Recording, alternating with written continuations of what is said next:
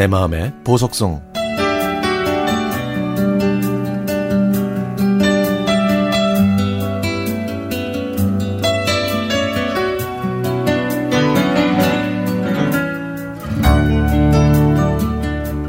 (1980년대의) 중3이었던 저는 교회에서 예쁜 여자아이를 알게 됐습니다.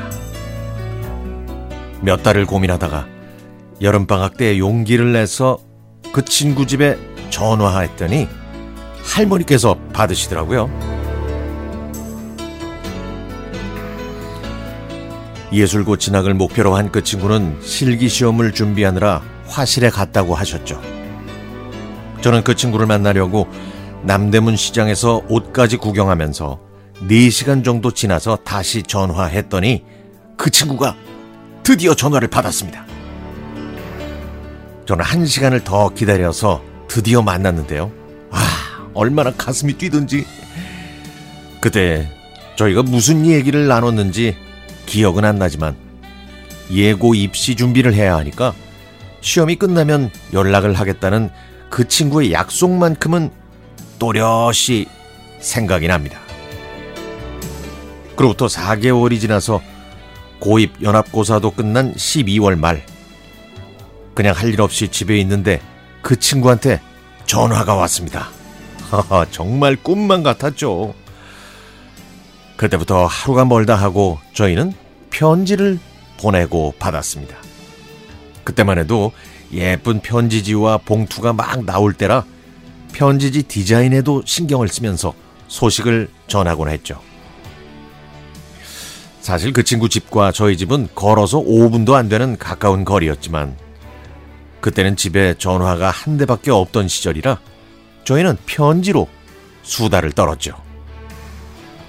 한 번은 자기가 좋아하는 팝송 중에서 알파벳 A부터 Z까지 시작하는 노래 제목들을 써서 보내줬는데 거기에는 퀸의 무스타파, 또 올리비아 뉴튼 존의 제나두 이런 노래들도 있었습니다.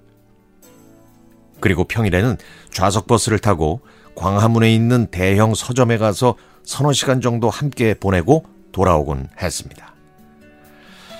저는 그 친구 손을 무척 잡고 싶었지만 용기가 없어서 손 한 번 잡자고 하고는 아니 손 한 번 재보자고 하고는 서로의 손을 대본 게 이성과의 첫 스킨십이었습니다.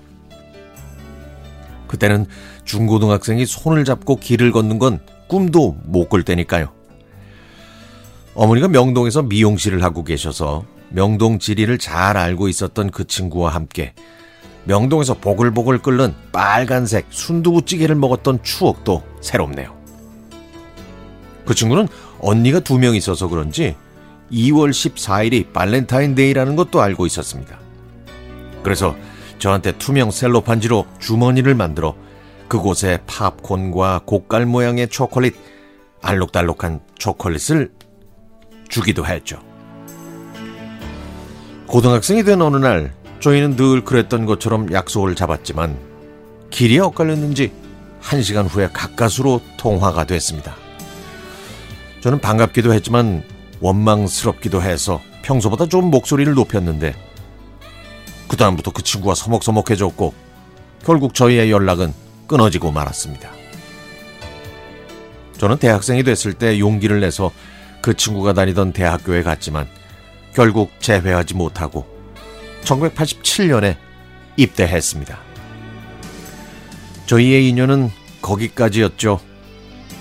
그리고 그 친구 가족 모두 미국으로 이민을 갔다고 들었습니다. 그때 소리친 건 화나서 그런 게 아니었다고 직접 전하고 싶었는데.